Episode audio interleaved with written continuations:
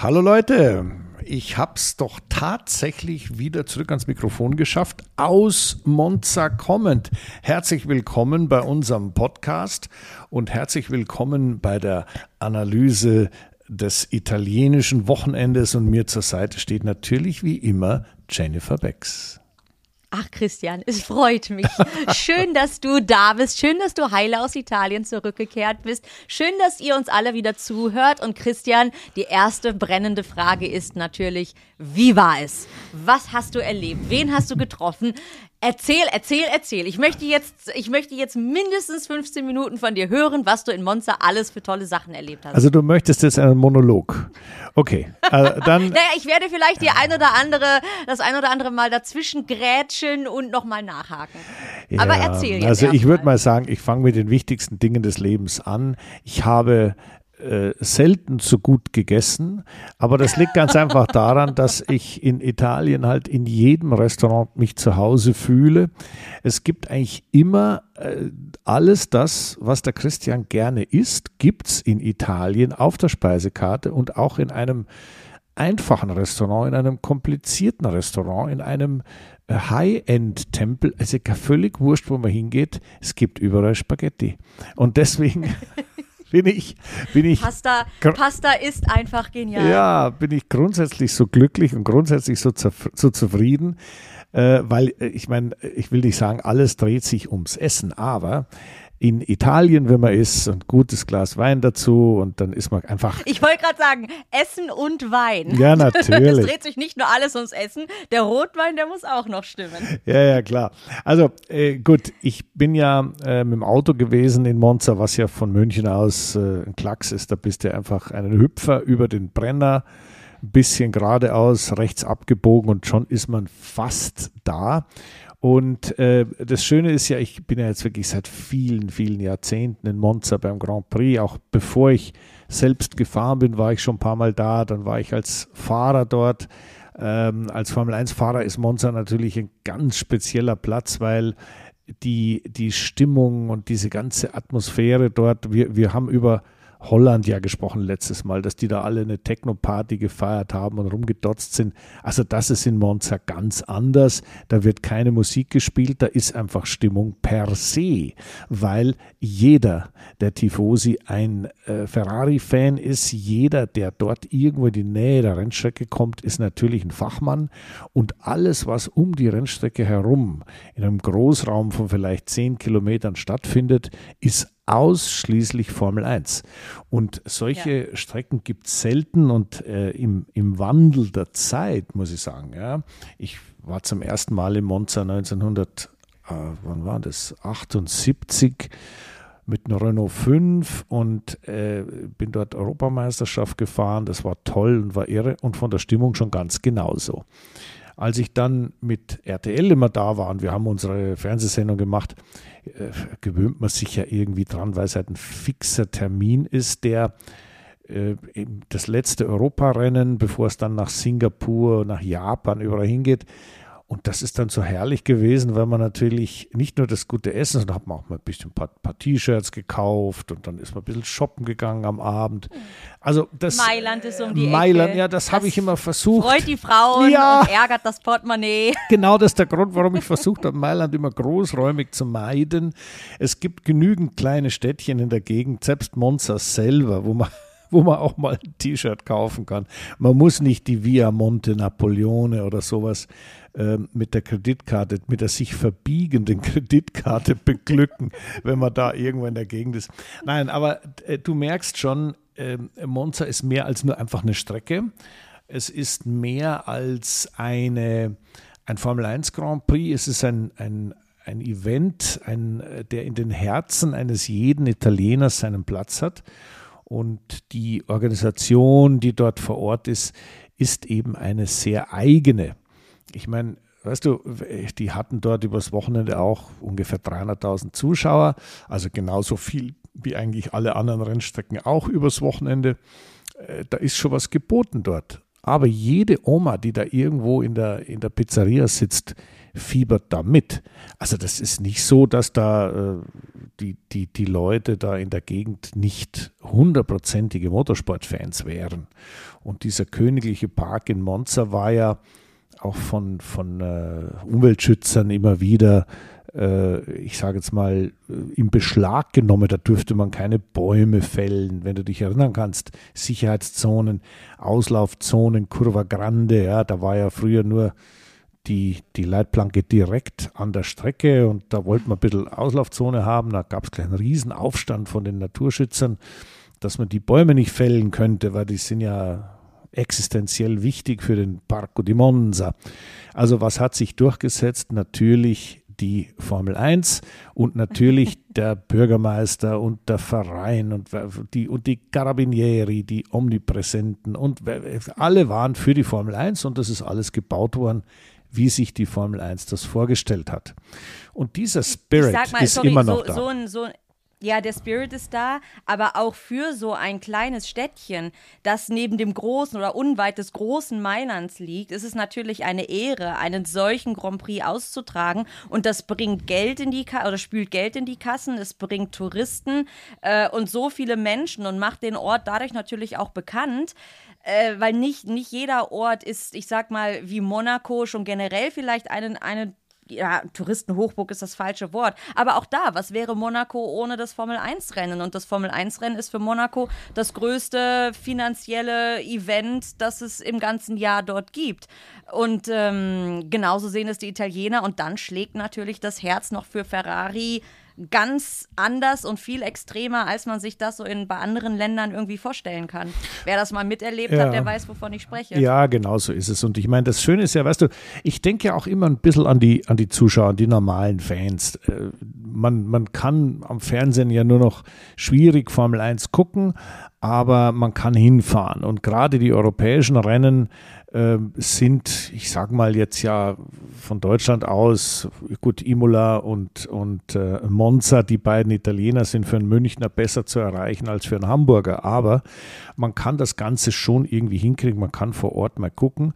Und ich habe ich es halt einfach gerne, wenn äh, eine Stadt eine eigene Atmosphäre bereithält für einen solchen Event. Und das ist in Monaco so, wie du völlig richtig sagst. Das ist in Melbourne so, das ist in Montreal so, aber eben, aber eben auch in Monza.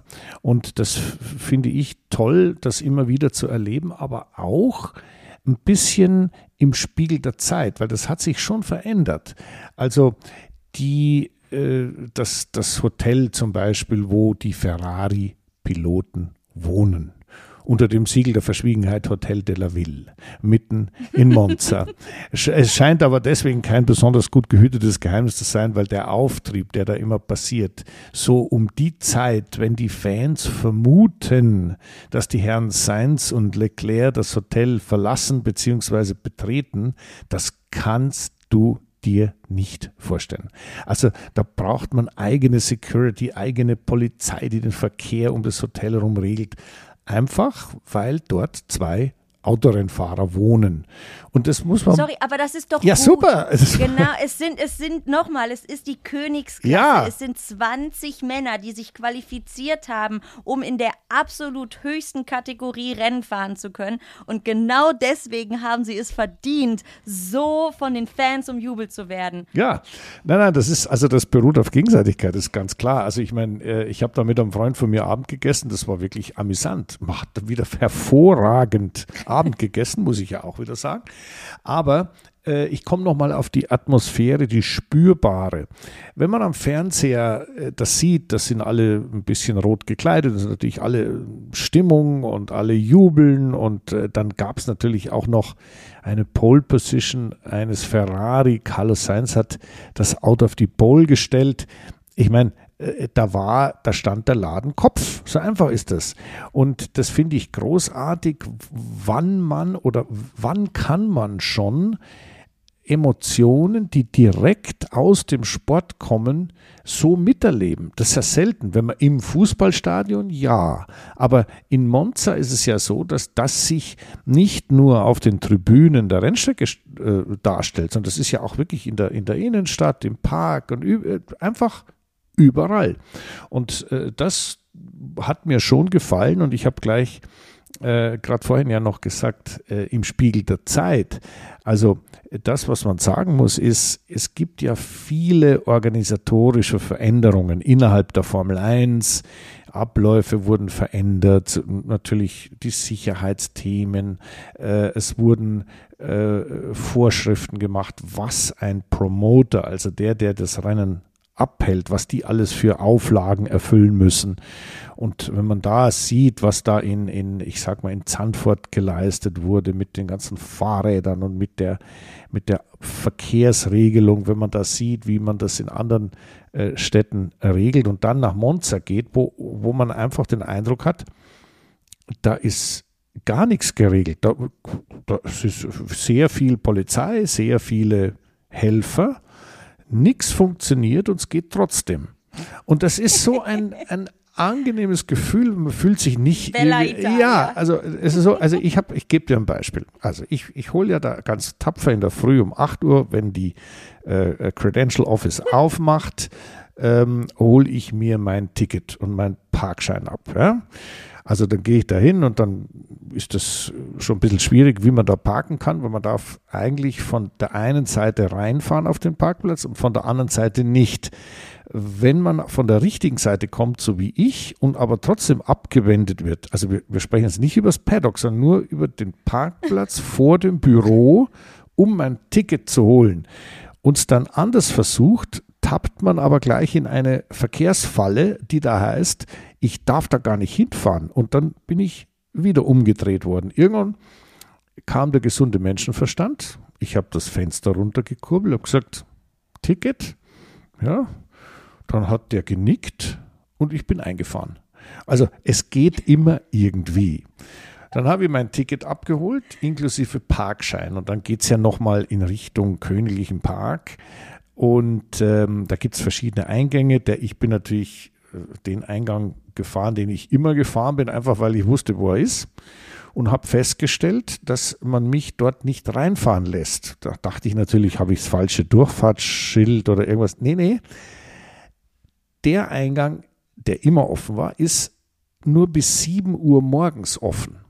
Jetzt frage ich dich, wer will bis 7 Uhr morgens, also um 6.30 Uhr zum Beispiel, an die Rennstrecke in Monza, wenn das erste Training um 10 ist. Okay, dann fährst du wieder los, fährst um den halben Park wieder rum, bist natürlich wieder ein Viertelstündchen unterwegs. Dann bin ich reingefahren. Dann habe ich festgestellt, ich hatte einen Parkschein, wo drauf stand Fanzone. Jetzt habe ich, Gott sei Dank, wo ist denn Fanzone? Keine Ahnung, da war ich überhaupt noch nie und habe dann beschlossen, ich fahre mit meinem Fanzone-Sticker ganz einfach dahin, wo ich immer hingefahren bin, nämlich auf den Mediaparkplatz. Den kannte ich ja. Ja, gesagt, getan, stand ich da. Und fertig. Und das ist irgendwie, manche schimpfen, es ist chaotisch. Ich sage, es ist pragmatisch. Äh, irgendwo müssen die ja doch alle stehen und dann stehst du halt irgendwo und dann gehst du die letzten paar Meter zu Fuß und alles ist gut. Naja, und ich muss sagen, ich habe es dann sehr genossen, weil äh, das Fahrerlager in Monza ist relativ kompakt. Die Anzahl der Leute ist allerdings immer schon, selbst zu Bernie Ecclestones Zeiten, unglaublich groß gewesen. Das sind also wirklich, jeder hatte da irgendeinen Pass. Jetzt bei der Liberty-Regierung, äh, bei der FOM, ist es unglaublich. Also da ist, ich würde mal sagen, so voll habe ich ein Formel-1-Fahrerlager noch nie gesehen. Sagenhaft. Ach. Es war so voll, kannst du dir nicht von. Alle hatten ganz normalen Ticket. Früher war es ja so, da lief ja die Hälfte ohne Ticket rum. Ja. Aber jetzt alles schön kontrolliert, alles gewollt, alles gut, hervorragend. Aber ich habe mich gefragt, wo, wo, die alle herkommen oder was die, wo die alle hinwollen. Aber es war dann sehr schön, weil man trifft ja doch wieder viele Freunde und äh, viele Bekannte und dann ging eigentlich der normale, der normale Ablauf des Tages los und das hat mir dann wieder sehr gut gefallen. Ja, aber dann musst du uns jetzt, jetzt kannst du nicht aufhören mit deiner Geschichte, weil genau jetzt wollen wir doch bitte die Details haben. Wen hast du getroffen und was hast du für uns möglicherweise für Insights und, äh, und, und Gerüchte aufgeschnappt, die du jetzt hier als Wahrheit oder Lüge darstellen kannst, damit wir absolut up to date sind und das ja. aus wirklich allererster Hand. Also, ähm, ich will es mal so sagen. Also nachdem das ja Ganze rein fachlich, sachlich äh, zuging, habe ich als erstes mal den Gerhard Berger getroffen und habe mich mit dem totgelacht darüber, dass wir sicher waren, dass der Chef der Formel 1, Stefano Domenicali, im ersten Stock noch am Schlafen ist, der vom, äh, des vom-Gebäudes. Daraufhin hat sich Jean Alesi eingemischt und wollte ihn persönlich aufwecken. Daraufhin habe ich mit Jean Alesi über Methoden äh, diskutiert, wie man den armen Dominikali aus dem Schlaf holt. Und der Gerhard Berger ist dann schon mal im ersten Stock des, der, der vom Hospitality nach oben gelaufen und hat ihn dann gefunden. Also es war ein Gerücht, er hat überhaupt nicht geschlafen, aber lustig war es. Und in diesem, in diesem, äh, äh, ja, sagen wir mal, in diesem Stil stol stolpert man, ja, stolpert man äh, äh, von einem zum nächsten. Schau, äh, dir sagt vielleicht der Name Giancarlo Fisichella noch was. Giancarlo Fisichella ja, ist. Da, dunk, da, da, da dämmert es. Ja, ja, der ist äh, äh, ein langjähriger Formel-1-Fahrer. Das war mein Teamkollege. Teamkollege von Adrian gewesen. Ja, war auch mein Teamkollege bei ähm, Alfa Romeo in der DTM. Und äh, wir haben uns wahnsinnig gut verstanden und äh, kommt auf einmal, kommt er um die Ecke, Christian, Christian, how are you? Und das ist der Giancarlo. Und da war er da mit seiner Tochter, so ein 15-jähriges Mädchen und die hat also da ein bisschen rumgeführt zu Ferrari und wie es da ausschaut. Das war unglaublich nett. Und so holt einen dort natürlich die eigene Geschichte immer ein. Ja, ach, mit dem habe ich das gemacht und mit dem war ich dort und dort und mit dem habe ich dies gemacht. Und auf der anderen Seite ist man dann wieder aufs aktuelle Tagesgeschehen fokussiert und fragt dann doch äh, mal den Kultat, wie er denn jetzt da, weil David Kultat ist ja auch bei fast jedem Rennen dabei, weil er viele äh, journalistische und, und, und, und Interview-Dinge macht für die FOM. Und der ist ja am kommenden Wochenende am Nürburgring und fährt dort ein Formel 1 um die Nordschleife.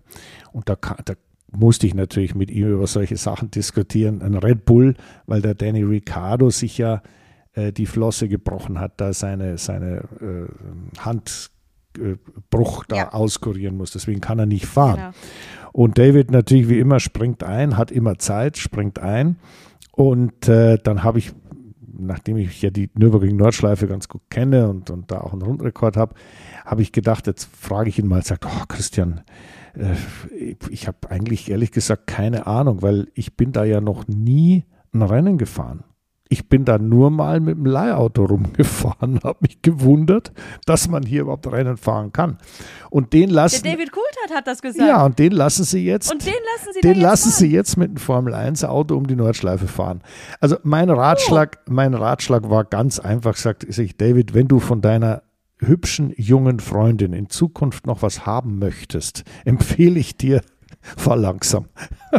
und dann sagt er, ja, ja, das, also er hat sich das so ähnlich schon vorgestellt. so, so lustige Quatschereien passieren dann natürlich viel unter Kollegen, unter Ex-Kollegen, die da ja auch alle äh, in Erscheinung treten und, und jeder irgendwo seine eigene Agenda hat. Und äh, die Themen sind allerdings viel weniger ich sag mal, äh, journalistisch interessant als vielmehr privater Quatsch, den man so macht untereinander, indem man sich ein bisschen hochnimmt und, und lacht. Klar, wenn man sich über Jahrzehnte kennt und, und das ist ja auch etwas, was, ähm, was man, was so außenstehende Leute auch gar nicht vielleicht so wahrnehmen oder gerade doch, ist die Tatsache, dass man in einer doch relativ kleinen Gruppe um die Welt Ja, reist ja. und das Jahr für Jahr. Es ist, es ist wirklich ein Wanderzirkus mit Menschen aus jedem Land, mit unterschiedlichsten Charakteren und das schweißt dich auf eine ganz spezielle Art und Weise zusammen. Und auch diese, ja, die Tatsache, dass du natürlich so viele Wochen und Monate im Jahr von der Familie, von Freunden getrennt bist, aber trotzdem mit so viel Leidenschaft an dieser Arbeit dran bist, dass ähm, das ist nicht einfach. Aber es verbindet. Und dadurch ist es natürlich klar, wenn man das eh gerade so wie du das über so viele Jahrzehnte gemacht hat, dass man dann natürlich dahin zurückkehrt und äh, dann erstmal die alten Freundschaften aufleben kann und möchte, bevor man dann über ja. irgendwelche äh, Business-Momente oder, oder eben die aktuellen, das aktuelle, Tages, ak- aktuelle Tagesgeschehen spricht. Aber trotzdem, ähm, du hast ja gerade schon gesagt, Ferrari hat diese, diese Pole am Samstag geschafft. Ich konnte es ja mal wieder nicht gucken, weil ich am Arbeiten war. Aber als ich das gelesen habe, ich habe mich auf der einen Seite einfach nur riesig gefreut. Natürlich einmal, weil's, weil ich mich für Ferrari gefreut habe, weil ich mich für Ferrari gefreut habe, dass es in Italien passiert ist, weil ich mich für Sainz gefreut habe und aber auch mir dann die Frage gestellt habe, wie war das möglich, Christian? Was ist passiert? Was habe ich verpasst? Ja, also äh, eigentlich hast du nichts verpasst. Das, was wir dieses Jahr sehen in der Formel 1, ist, dass es nur einen einzigen Parameter gibt, der verlässlich ist, und das ist Red Bull und Verstappen. Sogar Red Bull und Perez ist nicht verlässlich, weil die mal vorne Ja. sind, mal, mal mittendrin sind, Probleme haben, dann wieder keine haben. Red Bull und Verstappen ist immer vorne und da gibt es einen großen Abstand zum Rest. Beim Rest allerdings durchmischt sich das in einer sehr interessanten Art und Weise. Also da kam auf einmal mal der Aston Martin Anfang des Jahres und alle haben über unseren Freund Alonso gesprochen. Der war dann immer irgendwie zweiter, dritter, je nachdem, was zu machen war. Dann kamen irgendwann dazwischen äh, die Mercedes mal hochgepoppt und sie hieß, ja, ja, jetzt haben sie den Anschluss geschafft. Dann waren die wieder weg, dann kam auf einmal McLaren. McLaren, genau. Und alle haben gesagt, ja, also das war jetzt der Durchbruch und da ist der McLaren noch ein bisschen mehr, dann sind die dran an Red Bull. Und ähm, so ging das weiter. Dann auf- war auf einmal in Zandvoort der Gasly auf dem Podium, ja, und da haben alle gesagt, ja, also jetzt der Alpine, jetzt kommt der Durchbruch. Und das zeigt sich, und der Williams sowieso, Albon, ja, wann ist nur noch eine Frage, bis der mal ein Rennen Und gewinnt. Ferrari wäre sowieso der Beste, aber die machen halt die Fehler. Und äh, genau, und die Ferrari waren ja auch jetzt wirklich, haben sich jetzt nicht gerade mit Ruhm bekleckert. Und äh, das, was ich sagen will, ist, das sogenannte Mittelfeld, also das, der, der Bereich der Teams, die noch eine Chance haben, ums Podium zu fahren, hat sich von Wochenende zu Wochenende verändert und die Parameter, die das bestimmt haben, sind nicht richtig nachvollziehbar. Das heißt, keiner weiß so genau, äh, ja, der einzige war der Aston Martin, der hat gesagt, wir sind schlecht in Monza, weil wir das mit den Highspeed äh, Aero Ding nicht so richtig entwickelt haben und haben wir keine Zeit gehabt. Aber alle anderen haben ja irgendwie gedacht, naja, jetzt sind mal wieder mir dran, also Mercedes oder Ferrari oder McLaren. Und es war halt dann doch nur der Ferrari, der mitkam und sogar bis auf die Pole vorkam. Und da kann man eigentlich äh, nur sagen, es ist halt eine, eine streckenspezifische Sache, dass der halt dort das kleine bisschen besser war. Und ähm, ich weiß nicht, sagt dir der Name Mario Ilien noch was? Nein. Also Mario Ilien hat vier oder fünf Formel 1 Weltmeisterschaften gewonnen. Und zwar ist das der Motorenmann von früher Ilmor und dann Mercedes. Also der hat mit Häkkinen, äh, McLaren und so weiter, der, das ist der, der diese Motoren gebaut hat. Ein Ingenieur, ein Schweizer, der ähm, eine, eine große Firma, Ilmor heißen die eben, in England hat. Und äh, die haben das, die Firma wurde dann verkauft an Mercedes und das wurde dann ähm, Mercedes Powertrains oder wie sie jetzt also Performance Powertrains, irgend sowas. Der ist ein Formel 1 Insider der, der ultimativen Extraklasse. Der hat auch die Indy 500 gewonnen mit dem äh, Mercedes Motor. Der hat äh, jetzt nach wie vor äh, Indycar-Motoren am Laufen und so weiter. Also ein, ein, ein globaler Spitzenrennsport-Insider. Also wir. Und ist er noch aktuell auch in der Formel 1? Nein, nein, nein, nur Gast. Okay. Ah, Ja, doch, also er hat natürlich schon, er hat äh, den Hondas ziemlich viel geholfen, äh, den Verbrennungsmotor dort hinzukriegen, wo er hinzukriegen war. Und also der ist schon noch als, als äh, helfende Kraft im Hintergrund, aber nicht exklusiv, so wie das früher war. Also wir zwei standen da und haben gesagt, jetzt müssten wir uns eigentlich einmal anschauen, wie der Ferrari ausschaut. Da haben wir beschlossen, wir gehen jetzt in die Boxengasse. Ja, er und ich, ja, und äh, wollen da mal gucken, wie das Auto ausschaut. Aber äh, das ging natürlich nicht, weil wir da gar nicht hin durften, also mit unseren Tickets. Es war dann wahnsinnig lustig, jetzt musst du dir vorstellen. Jetzt stehen da zwei, ich sag mal, 17-jährige Wärter, die nichts anderes machen, völlig in Ordnung, als ihren Job. Und da steht einfach drauf, um die Uhrzeit darfst du nicht gucken. Es war zwar nichts los, es fuhr keiner, aber wir wollten eigentlich nur Formel 1 Autos gucken. Und dann haben sie uns da nicht reingelassen. Dann sagt der Mario Illen zu mir, ist dir das schon, auf Schweizerdeutsch, ist dir das schon öfter passiert? Und ich so, ja, ja, das passiert immer wieder, aber du musst aber nichts denken, weil äh, es ist halt so, schau mal, wie viele Leute hier sind, die müssen ja schauen, dass sie die Boxengasse irgendwie leer behalten. Ja?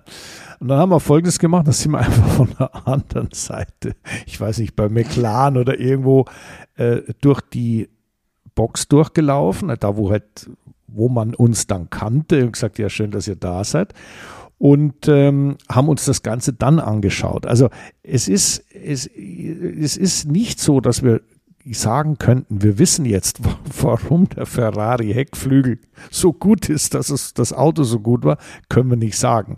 Aber wir können zumindest sagen, wir haben mit fachkundigem Auge die Autos betrachtet und festgestellt, interessant. Aber wir können es nicht. Wir können es uns nicht erklären. Aber was du gerade davor schon einmal kurz erwähnt hattest, ist einfach, wie spannend wirklich alles hinter Red Bull gerade ist. Und wie spannend wäre bitte diese Saison ohne Max Verstappen. Ja, mein, So dann, sehr ich es ihm gönne. dann hätten wir den Aber- Perez als Title Contender, ja. Also der Perez würde auch Weltmeister werden in dem Auto, hundertprozentig. Und zwar ganz einfach deshalb, weil Weil es das beste Auto ist. Nee, das sowieso, aber weil die Gegner nicht geschlossen Anschluss finden. Also selbst wenn der Perez mal einen, einen Durchhänger hat, dann ist halt einmal der Lando Norris vorne, einmal der Hamilton vorne, einmal äh, ein Ferrari vorne, aber nicht immer der gleiche, verstehst? Und deswegen wäre der Perez, wenn es den Verstappen nicht gäbe, natürlich weit in Führung auch in der WM, weil die Rennen, wo er überall Zweiter geworden ist, hätte er natürlich entsprechend dann gewonnen. Also man muss es schon mal ganz klar auf den Punkt bringen. Der Red Bull ist extrem überlegen und äh, du wirst sehen, das wird jetzt in Singapur wieder vielleicht sogar noch deutlicher werden und dann in den äh, Strecken wie Suzuka oder so, das sind die wieder eine Klasse für sich, gar keine Frage. Und äh, das Spannende, ich meine, weißt du, die Formel 1, wir haben vorhin über menschliche Dinge gesprochen, ist halt einfach äh, so eine Mischung aus reiner Technik und Organisationsstrukturen und dann gleichzeitig halt, da menschelt es halt schon sehr.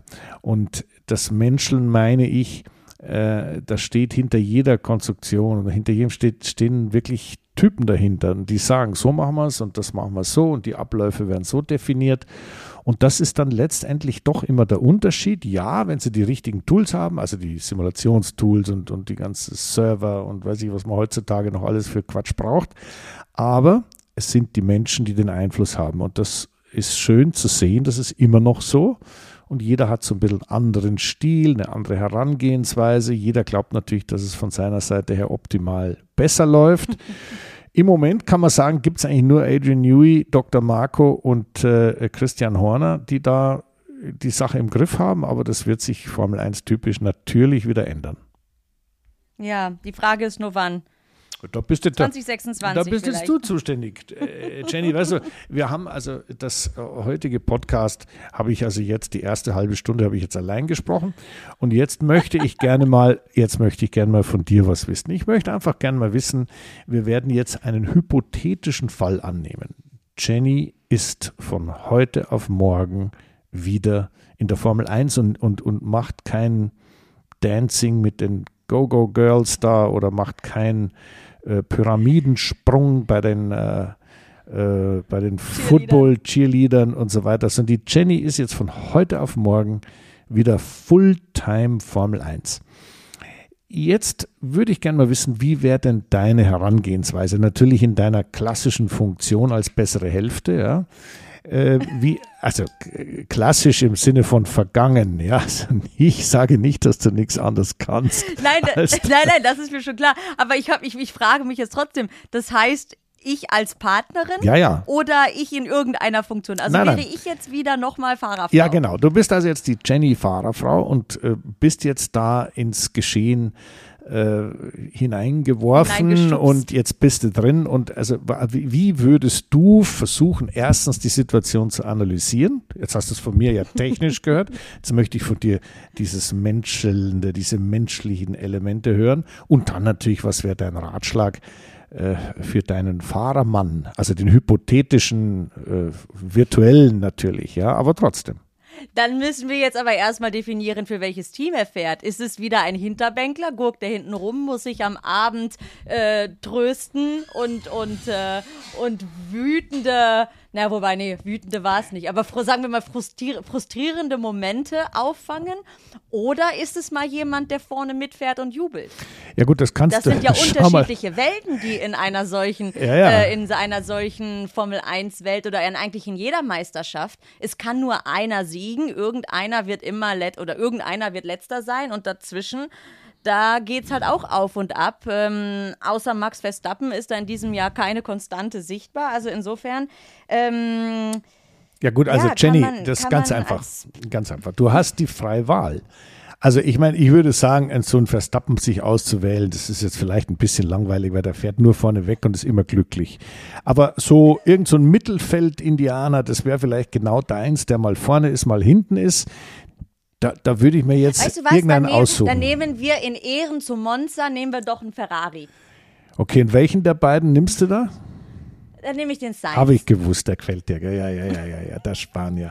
ja, also gut, dann würde ich sagen, also Jenny, und ihr virtueller Formel-1-Fahrer Carlos Sainz sind also jetzt in Monza. Jetzt, jetzt, ab jetzt. Das ist schräg. Ja, er ist doch gut. Ich sage ja, müssen wir mal, wir müssen das auch mal von dem Aspekt her durchspielen. Weil, schau mal, ich habe was über das Essen erzählt, über die, das Ambiente in der Stadt, über die Hotels, wo man übrigens dem armen Herrn Sainz seine Uhr geklaut hat. Kannst du dir das vorstellen? Das ja, ja. Ja, das kann ich mir in Mailand kann ich mir das wirklich nein, nein, vorstellen. Monza, also wer bitte, hat da Monza. bitte eine oder Monza, wer hat da bitte eine 500.000 Euro, Euro teure Uhr einfach so im Hotelzimmer liegen? Ja, aber die, also, die aber das wäre zum Beispiel mit mir als Fahrerfrau an seiner Seite, da wäre ihm das nicht passiert. Ja gut, er hat sie ja wieder gekriegt, weil er hat nämlich einfach die Verfolgung der, der, der, der jungen Burschen aufgenommen mit einem Kumpel und haben sie die eingeholt und haben die, die Uhr wieder abgenommen. Und es war zu lesen, dass die italienische Polizei natürlich selbstverständlich den Übeltäter äh, festgenommen und äh, festgenagelt hat. Aber gut, also das wäre schon mal was, da hätte man schon mal weniger Ärger für Carlos Sainz am Abend vorm Abendessen. Das wäre schon mal wichtig, ja. Aber wie wäre denn die weitere Herangehensweise? Ich meine, der Mann stand auf Pole. Was, was hättest du ihm denn gesagt?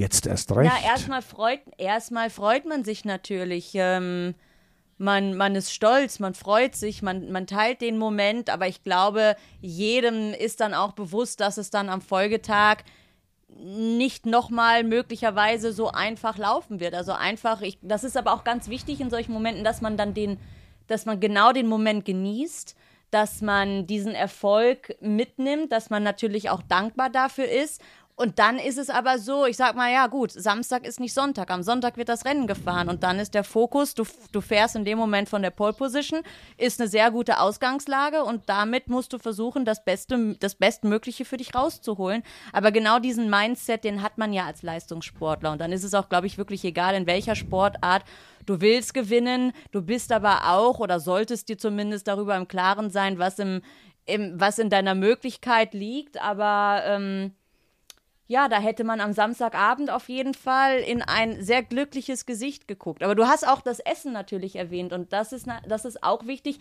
gerade natürlich äh, bei, bei Formel-1-Fahrern, die ja doch mit dem Gewicht immer wieder ähm, oder wo das Gewicht immer mal wieder ein Thema ist. äh, oder auch was man vor einem Rennen isst. Echt? Wenn wie jetzt echt, das weißt du besser als ich, dass man sich natürlich nicht irgendwelche schweren Mahlzeiten äh, kurz vor dem Start noch, noch zu sich nehmen kann, einfach weil ja auch Kräfte auf den Körper wirken und so ein Rennen anstrengend ist. Also die, ähm, die Ernährung spielt eine große Rolle und da kann ich zum Beispiel eine Geschichte erzählen. Da waren wir einmal in Malaysia und Adrian mochte zum Beispiel Pfannekuchen total gern und dann bin ich, äh, und ich glaube, das Wahrscheinlich lief es schlecht. Oder es lief sogar gut.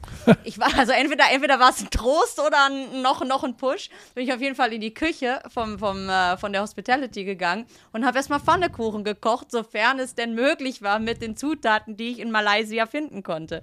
Aber ähm, das war, das war ganz nett. Also je nachdem, was der, was mein, ähm, was mein Carlos dann mögen würde, hätte er das vielleicht auch gekocht bekommen. Also gut. Oder man wäre dann, oder man hätte sich eine, eine köstliche Speise in einem der guten italienischen Restaurants gegönnt. ja, ja. Also gut, dein Pfannkuchen in Ehren, ich glaube, den kann man ja auch al Pomodoro essen. Dann wäre das auch schon wieder erledigt. Also mach ich mir keine Sorgen, das lässt sich sicherlich eine Variante finden, die. Nein, aber die ansonsten schmeckt. ist Ansonsten ist es, glaube ich, äh, so doof, dass das klingt, aber an solchen Wochenenden, äh, sorry, da muss man sich hinten anstellen. Mhm. Also das sollte, das sollte jeder Partnerin äh, bewusst sein, dass es da äh, auch das, dass ich sag mal, dass das positive Vibes gelten sollen. Oder zumindest ist es für mich, für mich ist es selbstverständlich, dass ich, äh, wenn ich dabei bin, dann, dann will ich ja eine Unterstützung sein. Dann wird nicht irgendwie ein, ein Streit oder irgendeine schlechte Nachricht verbreitet oder angezettelt aus irgendwelchen Gründen, Gründen auch immer. Nein, sorry, da hat man sich gefälligst zurückzunehmen und dem Partner eine Stütze und eine Unterstützung zu sein. Ähm, man, man, man ist dann in vertrauter Zweisamkeit und bekommt natürlich die echten Emotionen mit, die man vor der Presse oder vor Fans vielleicht nicht immer zeigen kann, darf und sollte. Aber dafür ist es dann wiederum gut natürlich, als Team zu reisen, weil man dann auch sein Zuhause ja irgendwo mitnehmen kann, weil man halt in diesem Job nur wirklich sehr wenig Zeit zu Hause verbringen kann. Und ähm, aber es ist wirklich, oder für mich war es immer klar, mich in dem Moment, wenn es an solche wenn, wenn es Zeit für so ein Wochenende war, dann habe ich mich ganz klar an zweiter Stelle gesehen und habe alles dafür getan, um dafür zu sorgen, dass bloß alles gut ist an dem Wochenende. Damit, damit nicht noch andere negative Momente, weil der Job ist schwer genug, damit da nichts noch dazwischen kommt, was man hätte vermeiden können von privater Seite. Und das würdest du jetzt genauso wieder machen. Ja, natürlich. Ja, gut. Ich Weil ich bin ja. doch als Unterstützung, ich bin doch da für meinen Partner. Also egal, ob der jetzt im Büro arbeitet oder sonst was, das ist, das ist für mich äh, selbstverständlich. Ja, sehr gut. Ja, sehr gut. Also, ähm, ich glaube, äh, Carlos Sainz wird sich doch nochmal überlegen. Also ich, wir sollten. Vielleicht ruft er ja gleich an. Ja, wir sollten ihm, wir sollten immer mal die Vorzüge. Ich meine, weißt du, du, du, du lässt so tröpfchenweise deine Qualitäten und Vorzüge in unserem Podcast ja raus. Ich meine, letztes Jahr, äh, letztes Mal in Zandvoort haben wir da äh, äh, die, die, die Kochkünste hatten wir. Und die Hausfrau die, die Jenny. Hausfrau Jenny, äh, genau. Und jetzt kommt die unterstützende Jenny. Und jetzt kommt die psycho-unterstützende Maßnahme von Jenny. Also wenn wir das irgendwann mal zusammenfassen, ich glaube, da werden von den 20 aktuellen Formel-1-Fahrern werden vielleicht 15 mal nach deiner Handynummer fragen. ja, großartig. Ja, also unser Carlos braucht auf jeden Fall jetzt äh, du, zumindest. Dann hätte ich viel zu erzählen im Podcast. Für Boxen ja, also, wäre das gar nicht mal so schlecht. Merkst du denn nicht, dass das eine Strategie ist von mir? Also ich versuche dich ja irgendwie an den Mann zu kriegen, um einen, einen, einen, einen, ein privates, menschliches Element irgendwie auch noch abfragen zu können. Weil weißt du, äh, ich, ertappe mich immer wieder dabei, wenn ich da so im Fahrerlager rumlaufe und mit irgendwelchen Leuten quatsche, äh, da, da geht es relativ schnell in sehr technische Dinge, in Reifenabrieb, in, in Lenkwinkel und in solche Sachen, die man mit normalen Menschen überhaupt nicht äh, besprechen kann, die einem aber sehr wohl einen Überblick geben. Und es ist ganz egal, Alan McNish zum Beispiel, der Name sagt da noch was. Alan McNish, ein schottischer, äh, lange Jahre Audi-Werksfahrer, lange Jahre bei Toyota in der Formel 1 gefahren, ähm, jetzt zuständig für das Audi Formel 1 Projekt. ähm, der war also in Monza und äh, mit dem habe ich mich dann unterhalten über Renn, verschiedene Rennautos, die wir so gefahren sind. Und äh, er hat natürlich auch mitgekriegt, das ist ja das Lustige an dieser Geschichte, wenn man so mit so Kollegen zu tun hat, die einen ähnlichen Background haben. Der wusste ganz genau, dass ich die Mercedes C-Klasse von 1996 in Kopenhagen beim Grand Prix gefahren bin. Das wusste der. Und dann hat er gesagt, ja, und er hätte da einen Drive haben können, hat er aber nicht angenommen, weil er hat was anderes. Er wollte halt wieder Formel 1 fahren, es war ein großer Fehler. Und er hat, aber die Autos waren gut, weil ein Test hat er gemacht, das hat wahnsinnig Spaß gemacht. Und schon waren wir von Rennfahrer zu Rennfahrer in der Analyse einer, einer Balance eines Autos, was im Jahr 1996 ein DTM-Auto war. Das musst du dir mal vorstellen. Und äh, das ist ein Thema. Da, da, das können wir jetzt in unserem Podcast zwar mal ansprechen, aber bitte nicht ins Detail gehen, weil dann schlafen alle Leute ein. Das, was ich so nett finde, ist, dass diese menschlichen Dinge ja auch da sind. Und deswegen bin ich sozusagen dabei, die Jenny mal wieder irgendwie ins Formel 1 Geschehen zurückzukriegen, weil ich, es nützt mir nichts, wenn du über die Passform eines Quarterback-Helmes irgendwas erzählst, weil das nützt mir nichts als Formel 1 Mensch. Aber. Du hast den Rennhelm lieber. Ich habe den Rennhelm lieber und da ermuntere ich dich ja immer wieder. Äh, es gäbe noch so schöne Grand Prix, Jenny. Also Singapur, ja, immer eine Reise wert Ach, und herrlich warm. Also die, die, aber Christian, ich werde in nee. diesem Jahr bei einem Formel-1-Rennen nochmal sein.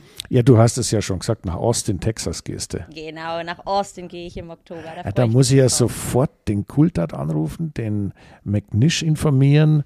Da muss ich ja sofort. Ich habe den, den, David letztens noch in Monaco im Restaurant gesehen. Da, haben wir, aber, habe ich nur beim Vorbeigehen Hallo gesagt. Ja. Da saß er mit äh, Paul und Laura Di Resta. Sind ja auch schon. Ja, ja. Äh, Paul früher auch äh, Formel 1 gefahren. Genau. Ja, ja, ja, also hervorragend. Also das ist die Chance Chance. Also wir werden jetzt das Generalstabsplanmäßig vorbereiten. Jennys Comeback. Ja, das so machen wir das. Oh, und, und dann mal schauen, mit wie vielen Handynummern ich nach Hause genau, komme, oder wie? Genau, und das zählt. Das werden wir dann ausführlich besprechen. Jenny, jetzt haben wir einen Plan. Jetzt haben wir endlich einen echten Plan. Christian ist auf einer Mission. Ja, ja, du ja dann auch. Jenny in Texas. genau. nee, sehr gut, ja. Also, äh, die Woche wird ja, wenn wir jetzt mal ganz kurz ähm, die Formel 1 äh, abhaken, Monza abhaken, äh, war ein schönes Event und auch wenn Ferrari verloren hat, die haben sich wenigstens gegenseitig noch gegeben, die beiden Ferrari-Piloten, sodass das Herz auch noch was äh, an Freude mitbekam. Der Tifosi Show war gut. Und jetzt packen alle wieder ihre sieben Sachen ein und äh, verschiffen bzw. verfliegen das Material nach Singapur. Und dort ist alles anders, außer die Temperatur, die ist nämlich genauso wie in Monza, nämlich um die 30 Grad. Und dann schauen wir, wie es da weitergeht. Also äh, glaubst du denn, dass wir noch irgendwann irgendeine Überraschung sehen werden? Jetzt haben wir zehnmal Verstappen hintereinander siegen sehen. Also nur, wenn die Technik streikt. Ja. Also der Verstappen ist so eine Maschine in dieser Saison, der wirklich fehlerfrei fährt und sich das auch nicht nehmen lassen will und wird. Warum auch? Und ähm, ich glaube, wenn da nicht ihm ein anderer Pilot mal irgendwie aus Versehen einen Strich durch die, Rech durch die Rechnung macht und ähm, ja, und oder die Technik streikt, dann, äh, dann wird der da die perfekte Saison durchziehen. Naja, jetzt reden ja die meisten schon drüber, ob er äh, zum ersten Mal in der Geschichte der Formel 1 einem Team es gelingt, alle Rennen zu gewinnen. Also ja, das genau. kann, das kann, also nicht er, aber zumindest das Team, das kann schon passieren. Ähm, was mir, was den Verstappen nochmal angeht, eine kleine ernste Bemerkung und auch eine, eine, eine, eine sehr wertschätzende Bemerkung. Ähm, was der normale Zuschauer gar nicht so richtig merkt oder gemerkt hat, ist, dass der Verstappen ein, eine Technik entwickelt hat beim Überholen und immer, ich sage jetzt mal, einen defensiv fahrenden Gegner, zum Beispiel Sainz, so richtig prognostiziert, dass er gar nicht erst dahin fährt, wo der andere landen wird, dadurch, dass er eine defensive Linie gefahren ist. Das heißt, der okay. ist, das ist, klingt ein bisschen kompliziert, ist aber ganz einfach. Der antizipiert, ich setze ihn unter Druck, deswegen wird er nicht Ideallinie, sondern Kampflinie fahren. Und was hat das für eine Folge für mich? Ich kann nämlich dann ein sich auftuendes Loch gerne benutzen, aber ich muss davon ausgehen, dass der mir dann ins Auto fährt, weil er gar nirgends anders hinfahren kann. Und so einen Weitblick im Zweikampf in Monza, Runde für Runde zu haben, also das ist schon extra klasse und da muss ich sagen, vielleicht abschließend für unser kleines Monza-Special heute, äh, das ist schon ein ganz großer Fahrer, der da seine Extraklasse in solchen Nuancen, die man natürlich nur, wenn man ganz genau hinschaut, erkennen kann, äh, zum Ausdruck bringt. Und äh, wenn man das vergleicht mit Perez, der da eher etwas holprig und dann mal von der Strecke abkommt und dann hier, über irgendwas schimpft, vergleicht im selben Auto, das ist schon ein himmelweiter Unterschied. Und deswegen, äh, das ist auch meine Meinung, wenn da keine Technik dazwischen kommt, ist es tatsächlich möglich, dass äh, Verstappen den Rest auch noch gewinnt, beziehungsweise Red Bull die gesamte Saison als Sieger jedes einzelnen Rennens abschließen kann. Gut, es hat noch viele Rennen, warten wir ab, aber theoretisch möglich ist das schon. Ja, möglich mit der Leistung, die sie bis hierhin gezeigt haben, auf jeden Fall. Ähm, es, es, wäre, es wäre bemerkenswert, es wäre grandios. Aus Zuschauersicht jetzt natürlich nicht ganz so spektakulär und wünschenswert, aber für Max Verstappen freut es mich und du hast gerade eben noch mal seinen sein, oder eines seiner Talente hervorgehoben und man muss wirklich bedenken, wie jung wie jung dieser Mann noch ist. Weißt du, der hat sein ganzes Leben noch vor sich. In, in seinem Alter, da, da machen andere gerade den Uni-Abschluss. Mhm. Und ähm, der hat eigentlich, wenn der in, ich, ja, ich sag mal, er kann natürlich noch lange fahren, aber wenn er in fünf Jahren oder sowas sich, sich vielleicht mal dazu entschließt, äh, aufzuhören, dann, dann ist er gerade mal 30 oder Anfang 30 und hat das, das ganze Leben noch vor sich und, ja. und kann eben auf, auf so ein auf so ein Jahrzehnt oder gut aus Rennfahrersicht, ich sag mal, die Jungs fangen ja an, wo da sind sie klein. Äh, zwar sein, sein ganzes Leben bis dato hat er gelebt und dann steht halt ein neues Kapitel bevor.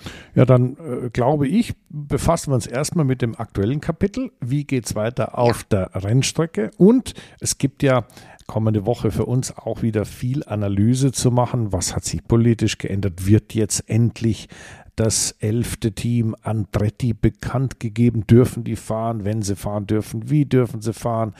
Bekommt der Renault jetzt tatsächlich für seinen Motor ein paar Freiheiten, um den äh, ja, den kolportierten Leistungsrückstand auszugleichen? Was tut sich unter Umständen bei Williams auf dem Fahrermarkt? Was passiert mit Mick Schumacher? Auch das ist ja immer ein großes Fragezeichen. Er hat in einem Interview ja zum ersten Mal zugegeben, es gibt einen Plan B in seinem Leben, was er bis jetzt immer abgeleugnet hat. Also wir drücken allen Beteiligten, die ihre Agenda haben, die Daumen und schauen nächste Woche drauf, wie sich's entwickelt hat. Und da scheint ja wirklich einiges bevorzustehen. Genau. Das klingt spannend, Christian. Ich freue mich drauf. Sehr gut. Ja, also Leute, ich bedanke mich, dass ihr dabei wart. Und Jenny, äh, dir kann ich nur immer wieder sagen, äh, bleib dran. Jetzt, wo wir die Ziele festgelegt haben, Gas geben geht nicht, gibt's nicht. Und Austin, Texas, wir werden das wirklich ordentlich vorbereiten. Ich bin mir auch sicher, unsere, unsere Zuhörer haben den einen oder anderen Vorschlag, was du vielleicht noch für Tricks auspacken könntest. Und dann werden wir das schon wuppen in Texas. Jenny, halt die Ohren steif. Ich freue mich, Christian. Euch allen danke fürs Zuhören und bis zum nächsten Mal.